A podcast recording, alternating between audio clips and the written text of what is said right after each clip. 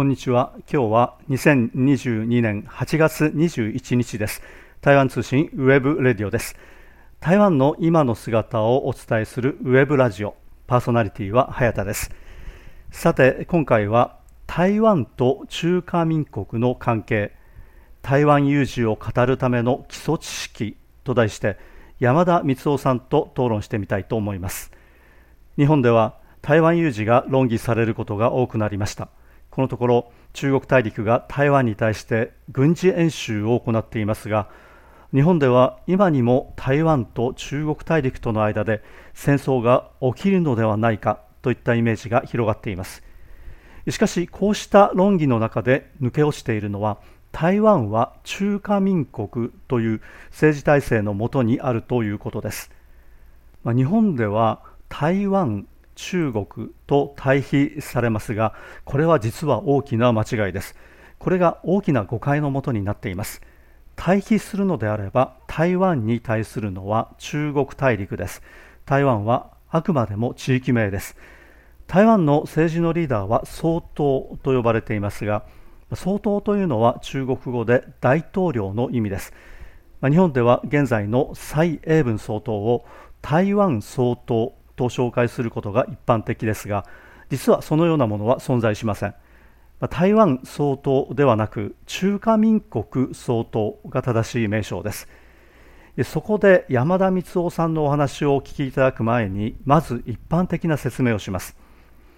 中華民国とは1911年の辛亥革命で新朝政府が倒れた後1912年に中国大陸に成立した政権です。1949年中国大陸で中華民国の政権政党だった国民党が内戦の末に共産党に敗れると中華民国政府は国民党とともに台湾に逃れてきます。それ以降現在まで中華民国は台湾に存在し続けています。ただし統治範囲は台湾本島とその周辺の島々に限られています。中華民国と国交を持つ国はわずか14カ国に減っています。しかし中華民国は今も憲法で中国大陸を含めた全中国をその対象としています。現在中国大陸を統治する中華人民共和国の存在を認めていません、まあ、つまり中華民国にとって憲法上中国は中華民国という一つの中国なのです。台湾と中国は対立概念ではなく一つの中国の中に台湾と中国大陸があるという構造になります。これが現在台湾で施行されている中華民国憲法の基本的な考え方です。この一つの中国を原則とする点で中華民国は現在の中華人民共和国と同じ考え方ということになります、まあ、ただその主体が台湾と中国大陸では異なっていて互いに認めていないということは国民党と共産党の内戦の延長ということになります。この中華民国という用語は歴史用語以外で日本のメディアには出てきません。これは日本と中華民国との間に国交がないことが原因です。つまり現在の共産党政権に対する一種の忖度ということが言えます。日本は中華民国を国として認めていませんということです。しかしこれを台湾という地名で表現した場合台湾という独立国があるような誤解を招きます。中台関係という用語これは台湾にも中国大陸にも存在しません。中国語では両岸関係つまり台湾海峡両岸の台湾と中国大陸との関係ということなんです。まあ、ここに日本人とは根本的な認識の相違があります。そもそも台湾と中国を同列で並べることは、まあ、共産党政権にとってはタブーです。台湾と中国を並べると台湾という国と中国という国があるということになり台湾独立を認めたことになるからです、まあ、つまり共産党政権に忖度して中華民国を使わず台湾を使うことで共産党政権にとってのタブーを犯すという矛盾を生んでいるわけです。まあ、今のところ共産党政権側はこの状況に対して何も言っていませんが台湾と中国を同列に並べたために世界の航空会社をはじめとする民間企業に対して共産党政権から台湾の呼び方を変更するようプレッシャーがかかったことは記憶に新しいところですもっとも共産党政権にとってかつての敵は介石国民党の中華民国でしたから、まあ、中華民国がタブーで地域名の台湾を使うことはむしろ歓迎されていたという経緯はあります、まあ、そうした時代があったのは確かです。ただ現在の敵は台湾独立ですから台湾という呼び名の方に敏感に反応します、まあ、中華民国に関する論議はほぼ棚上げとなっています、まあ、日本のメディアなどがそのことを知ていて台湾、中国と対比させているのならこれは確信犯ですがそれを知らずに使っているなら台湾と中国大陸の関係に対する基礎知識がないということになります。現在の台湾の民進党政権は台湾独立を目指していると位置づけられています。民進党はその投稿料で台湾共和国の建国を目指すと明記しており一つの中国を基礎とする中華民国を廃して中国から独立した台湾共和国を目指しています。台湾独立投稿料と呼ばれるこの投稿料は今も変更されていません。しかし現実には民進党はこれまで中華民国体制の変更を試みたことはありません。中華民国体制を変更するには憲法を改正する必要がありますがこれまでそうした動きはありません。蔡英文総統は現状維持を唱えており中華民国体制を変更しないことを表明しています。一つの中国を基礎にした中華民国体制を変更した場合、共産党政権はこれを台湾独立の行動と認識し、台湾に対してどのような行動を起こすのか想像できるわけです、ところで中華民国体制が基礎とする一つの中国の原則を利用したのが92年コンセンサス。という考え方です。これは中国大陸との関係を大きく改善した国民党の馬英九政権。この馬英九政権は2008年から2016年にかけて台湾の政権を担当しますがこの馬英九政権が中国大陸との交流の基礎にした考え方です。中国大陸の共産党政権もこれに乗り92年コンセンサスを双方の交流の基礎だと位置づけました。この92年コンセンサス言葉面だけ見ても何のことかさっぱり分かりません。その曖昧さが論議を呼ぶことになりますがむしろこの白黒をつけない曖昧さというのが現在の台湾と中国大陸との間の関係には必要なようです。92年コンセンサスというのは台湾と中国大陸の窓口団体が1992年に会談を持った時に達成した一つの中国に関するコンセンサスだと言われているものです。これについて国民党は一つの中国各自解釈と位置づけています。つまり台湾側はこの一つの中国を中華民国だと解釈する。中国大陸側がこれをどう解釈しても構わない、まあ、つまり中華人民共和国だと考えても構わないということになります。一つの中国を台湾と中国大陸が勝手に各自で解釈するという考え方です。相手がどのように解釈しようとも関与しないというわけです。中華民国憲法はもともと一つの中国に基づいていますから台湾側としても矛盾はないわけです。中国大陸の共産党側は92年コンセンサスは一つの中国に関するコンセンサスだと言っているだけで一つの中国各自解釈という台湾の国民党側の説明を認めてはいませんが否定もしていません。つまり暗黙の了解として中華民国を認めもしないが否定もしないということになります。一方1992年当時台湾の政権を担当していた当時の国民党の李登輝総統はそのようなコンセンサスはなかったと否定しています。で現在の台湾の与党・民進党もコンセンサスの存在を否定しています。92年コンセンサスを否定することは一つの中国を否定するわけですから、まあ、台湾独立を意図しているということになります、まあ、現在の台湾と中国大陸との間の対立は蔡英文総統がこの92年コンセンサスを拒否したことから始まっています。92年コンセンサスで大きく進展してきた馬英九政権時代の台湾と中国大陸との関係が対立を深めることになるのは共産党政権が国民党政権時代と同じように92年コンセンサスを認めるよう求めているのに対して民進党蔡英文政権がそれを拒否していることが原因です。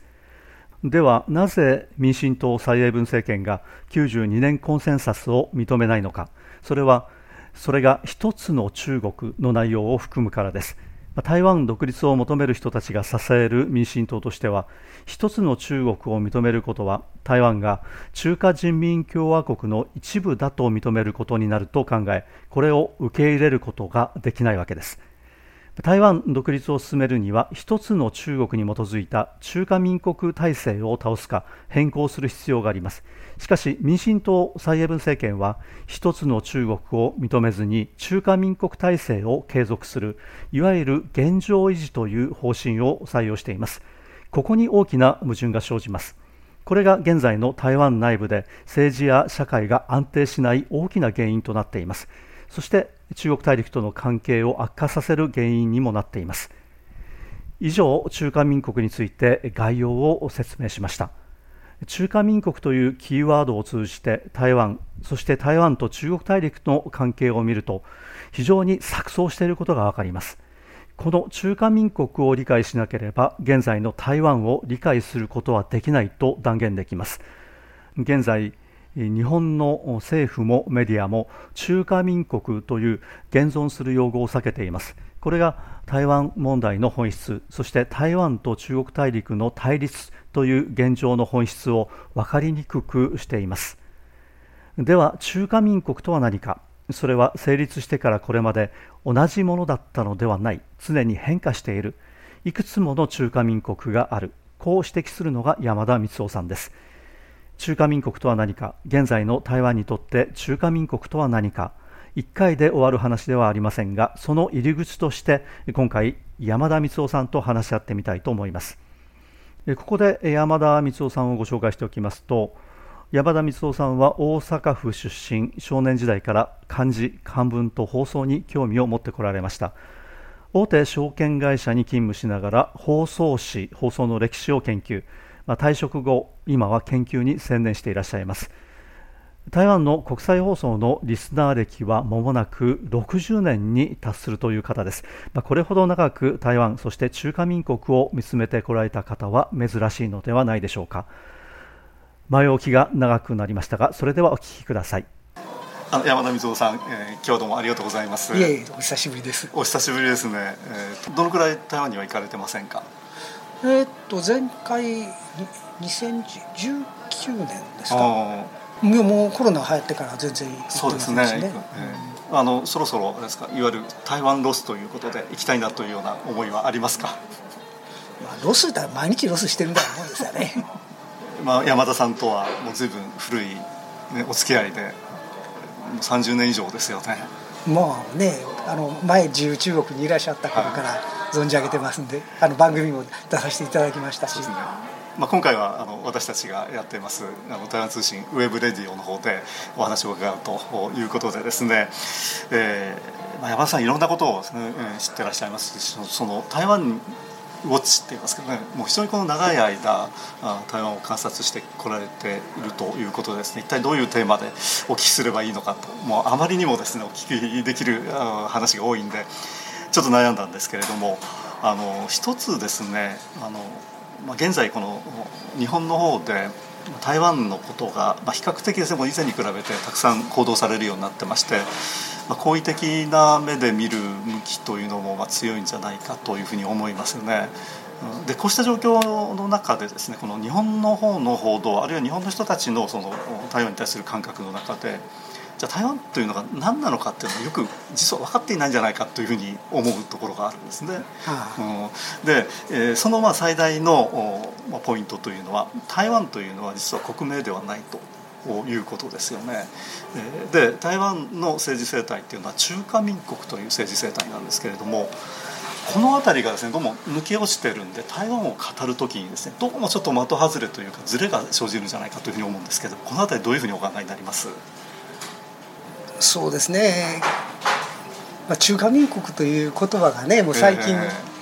ー、出てこうというか耳にすることはほとんどなくなりましたね。そうですね。うん、あのこれまあ日本の放送の方ですね。あのメディアの方ではこの中華民国というのはまあ日本政府が承認していない国家であるということで、これを使わないというのがまあコンセンサスになっているということもあるでしょうけれどもね。まあしかし以前はね、例えば北朝鮮でもね、そのもちろん未承認国家でもあるし国交もなかったんですけど、はい、あのそういうふうに、えー、向こうで称している国語をあの堂々と名乗ってたわけですからね、うん、まあ、な堂々と名乗ってるか放送局がそういうふうに使ってたわけですから、はい、あの政府の方針とその実際の必ずしも一致するもんでもないとは思うんですけどね。まあ、まあ、昔からその台湾あるいはそこのその国家としての形態をね、えー、まあ、中華民国と言うてることは少なかったですよね。国交のある頃からね、うん、やはりこう台湾というイメージで捉えることが多いですよね。あそれはそうでしょうね、うん、やはりあの中華民国というそういったその国家形態であると政治形態であるということは全く抜きにして話するとやっぱり一体じゃあ台湾が国家なのかあるいはそうじゃないのかっていうのでちょっとよく分からなくなるところっていうのはあるのかもしれないと思うんですけれども、うん、まあ、うん、結局その、例えば中華民国という言葉を使用した途端にね、はい、あのある政治的な意味なんかが、まあ、込められるというふうなねそういう傾向はある。当然心理的にはありますわね、うん、その政治的な意図というのは？じゃああの国としてというかそういう政治実態としての意味ですよね、うん。例えば台湾の文化という言葉を使って、はい、これはまあその現在のその台湾の、えー、地域でのまあ文化の話。だ、はい、中華民国の文化になったということになったら何やということになりますよね。果たしてそういうのをどういうものと想像するか私もちょっと想像つきませんけどね、それがその今例えば日曜のそのまあ、娯楽番組でもね観光番組でも出てくるという、それはまあ台湾の文化なんです、はいはい、それ中華民国の文化というふうだったら、うん、そうかなというような気がしますよね。一体どういうこと？きますよね、うん、ですよね。実態が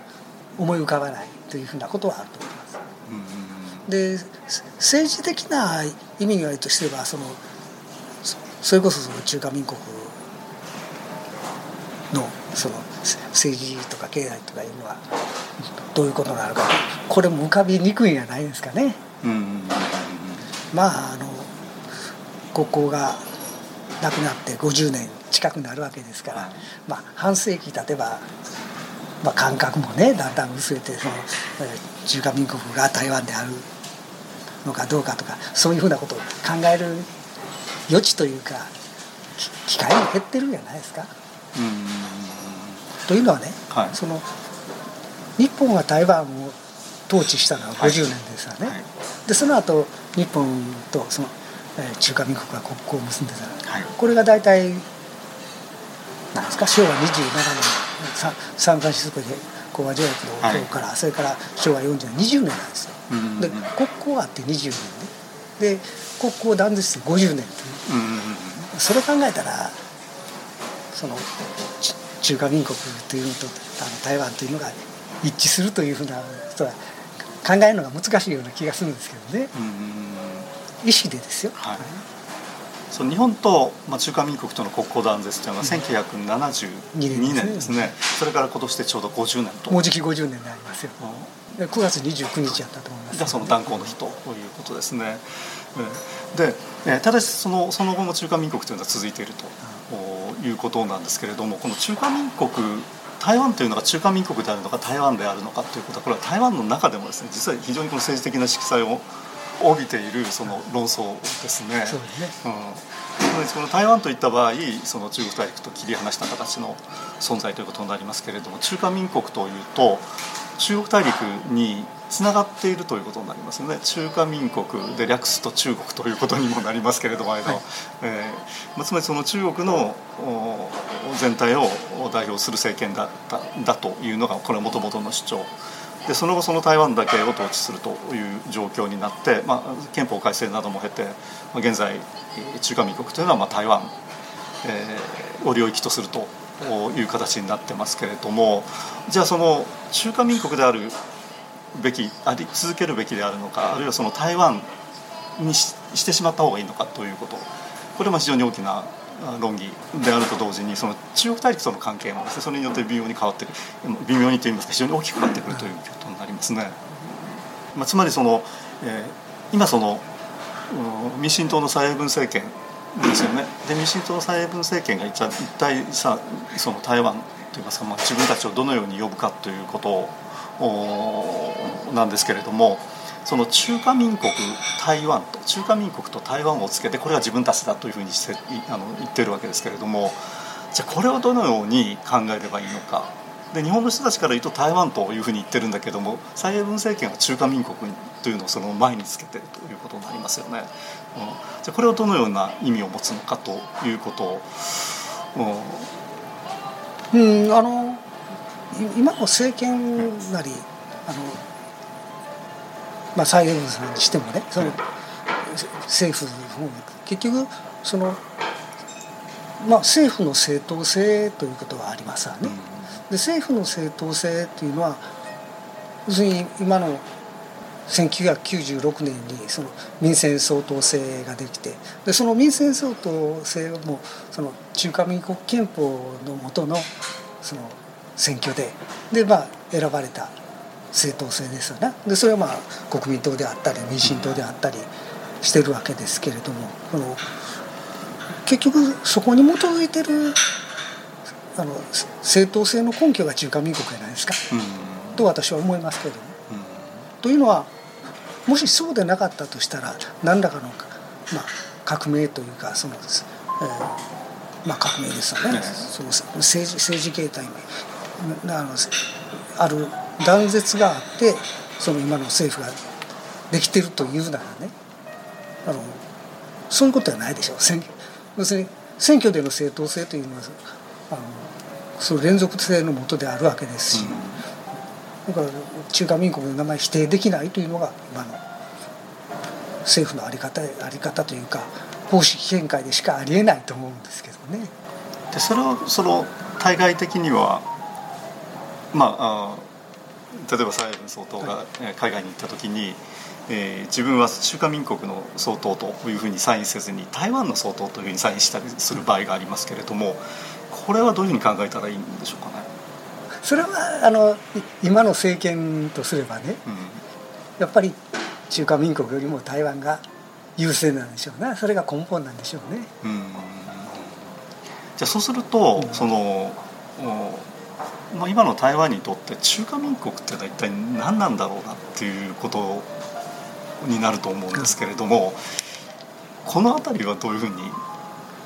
考えていけばいいんですかこれはねやっぱり、うん、時代なり周辺あの、うん、その環境の変化によって変わりはしますけれどもね、うん、だんだんお飾りになってるのではないかなとは思いますけど。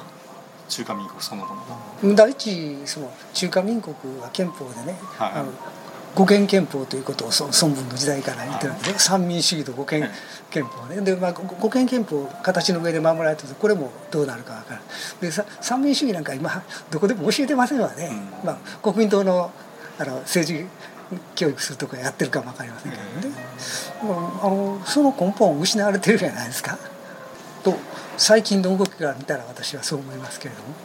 ただね、はい、でそのこと自体を例えばあの本来ならそれことその国の在り方の根本ですから、うん、その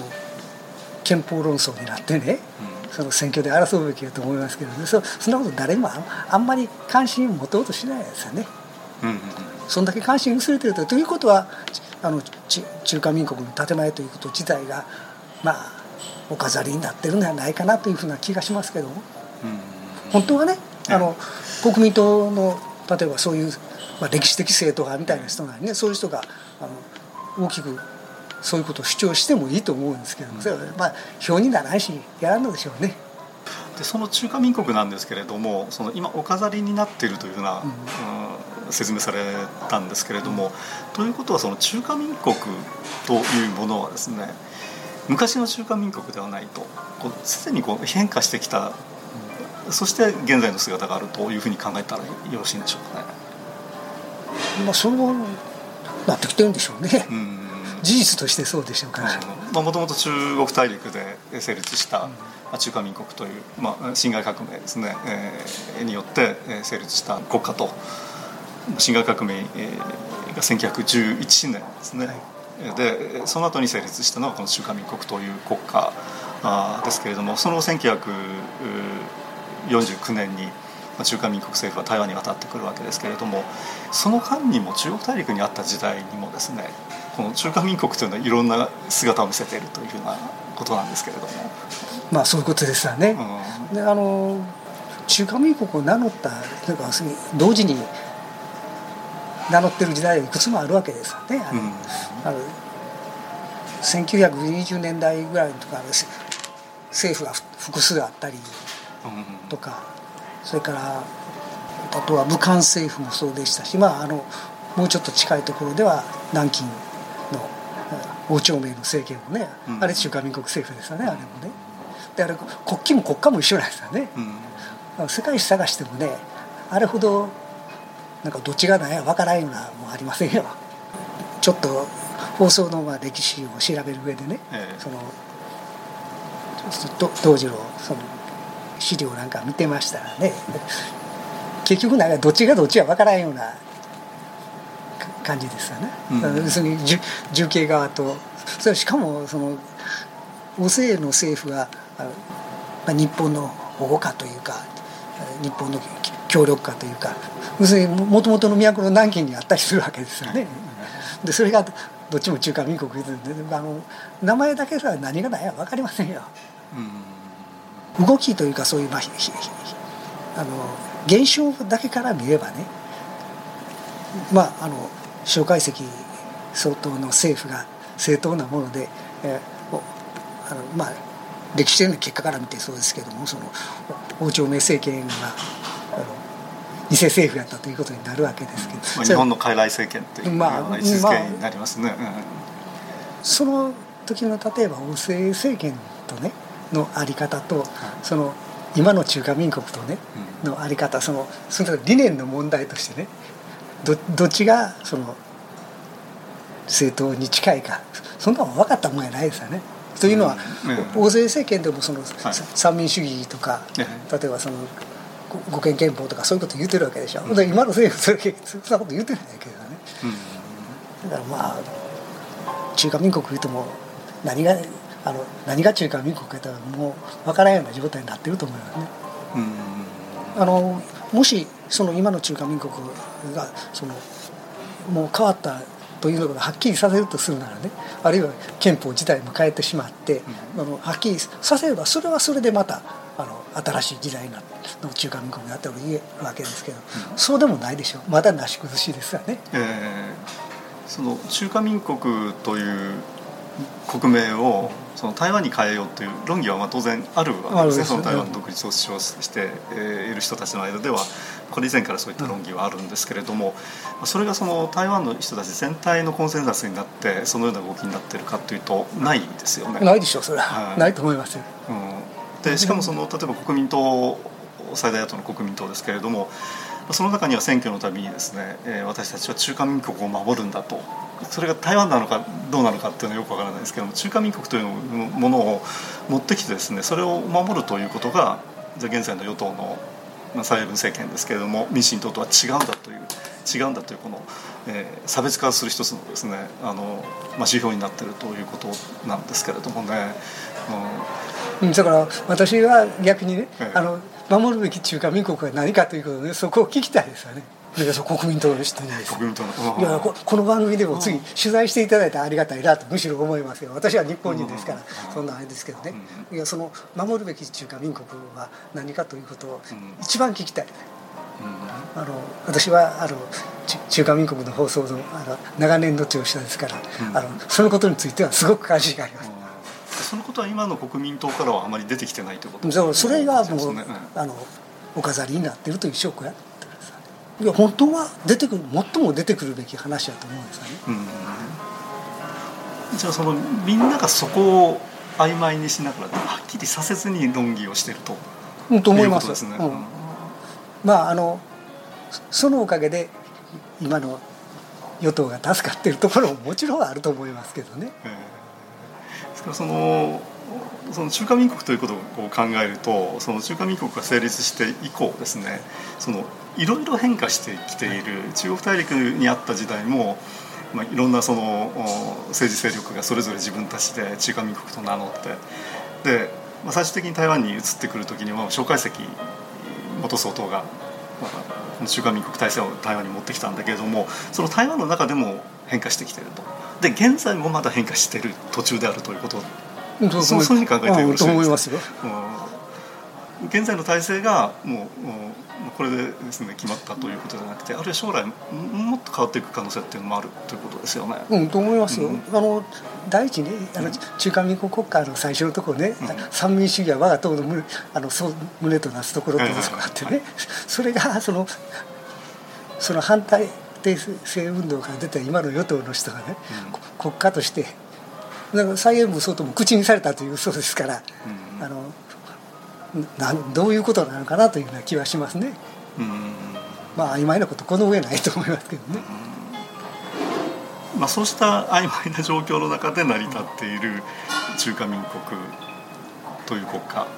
で、えーまあ、日本の人たちは中華民国と認識せずに台湾というふうに認識しているわけですけれどももう一度こう整理して改めて認識するとちょっと台湾に対する見方っていうのは違ってくる？もう変わると思いますよ、うん、うん、あの台湾に対する見方かあるいは台湾の人々に対する見方もね、それに含めて見方に変わってくるんじゃないかと。思います。でそれを見てくるとその、まあ、深刻といえばおかしいですけども例えば李登輝さんに対する見方とかね、それにもなんか影響があってもおかしくはないなとそれ日本人の見方ですよ、うん、うん、あってもおかしくはないなと思いますけど。なるほど。そそれはあのさんに関してはどのように考えればよろしいですか？本人もその一定した考えであったかどうかも分かりませんしね、うん、まあそこは曖昧にされたでしょあのそれは本人はそれは曖昧にしてたということは確かですわね。それはあのつんだあのまあ例えばドイツ人と言われます。あの言われるのでそのいわゆるドイツ人というのはね何事も曖昧には要せんというふうなね、うん、あのところがあって、えー、そういう国なら李登輝さんの立場がね、うん、それで許容されたのかどうかも疑問やと思いますね。国民にですよ別に。あの政治的な命とかそういったことでなしにね。であの台湾の人々はそこに対して比較的おおらかやったんじゃないかなというような気はしますけどね。まあ、あるいはあの中国人がそうなのかも分かりませんし台湾の人がその歴史的な要するに日本時代の人ですね。それ台湾の人々のほとんどは日本時代からの当然人があったわけですからあのそれとそういう李登輝さんの態度を拒絶するということはなかった。そういうふうに思いますけど。まあ、比較的このいろんな面で白黒をつけずに、はい、えー、曖昧なまま置いとくことによって安定を保つといったような文化っていうのがそそこは台湾にあったのか。いやそそれは日本も台湾も一緒やと思う、一緒ですか、うん、まあ、李登輝さんという人ですねさっき話出てきてましたけれどもその要するにその台湾と中国大陸との間をですねじゃあどのような関係に持っていくかという時にその中華民国というのが使いやすいというのはなんかその存在がかなり曖昧な状態であるということで中国大陸としてもそれを否定する必要がないといや結局、要するにあの同じ中一つの中国というね、ええ、枠組みの中で話ができるレーゾンデートルになってるじゃないですか。それを否定してしまえばこれ揉めますよね台湾と中国大陸との間という。うん、だか。ら、うん陳水平さんなんかそうでしょ事実上ね、なんかそこをやり方まあ切裂というと悪いですけども、あの急進的やったんでしょうね。それからあのいわゆる台湾独立というしたのが李登輝さんはああいう立場でしたし、それに反対まあ反対というか反対党から出たホーメイビンさんなんかもね、別にそこのことはあんまり言うてないでしょ、ホーメイビンさんの話でも。国国語の話ってあんまり出てなかったと思いますね。あじゃあ振り返ってどうですか、ね、今の蔡英文政権民進党政権中華民国台湾というこれも非常に曖昧な言い方ですけれどもこれも一つのやっぱりその曖昧さによって白黒をつけずにトラブルを避けるという方策ということで考えていいんでしょうか？うんまああの本当あのどうか分かりませんけども結果的にはそれはマイナスになってないと思いますね。なるほど、はい、結局そこで白黒をつけないということで、まあ、台湾の内部もまとめるし中国大陸との間もまあ、非常にこう強烈な対立にならずに。決定的にはならずに、うん、先延ばしないでね、うん、あのあれするのが必ずしも悪いとは限らずこれはその歴史なり周辺の環境があるにもよりますから、うん、で弱い時はどこでもそうですね。弱い時は引き延ばし図りますわね、そういうのは決着図りますよねさっきそっき、そそこの問題ないですか？もし中華民国台湾がね、その中国大陸と同じだけの国力を持ってね、あれだったらまたどうなるか分かりませんよこれは。そこはやはりその変化中華民国のこれまでも変化したけれども、まあ、今後どう変化するかというその中華民国というキーワードで見ていくとまたちょっと面白い見方ができるかもしれない、ね、とは思いますよ、うん、今後の変化を予測する上でも注目したいことだと思いますね。個人的にはね、それからこの名前が残っている方が面白いとは思います。これこれは私の主観ですけどなるほど。わかりました。あの今日は非常に、えー、興味深いテーマでお話しいただきままた引き続き討論したいようなテーマであると思いますけど、またよろしくお願いします、はいはい、こちらこそよろしくお願いします、ありがとうございました。以上今回は台湾と中華民国の関係台湾有事を語るための基礎知識と題して山田光夫さんと話し合ってみました。この中華民国に関する論議今後も山田光夫さんさらにはより多くの方たちと進めていきたいと思っています。パーソナリティは早田でした。それではさようなら。2022年8月21日台湾通信ウェブレディオでした。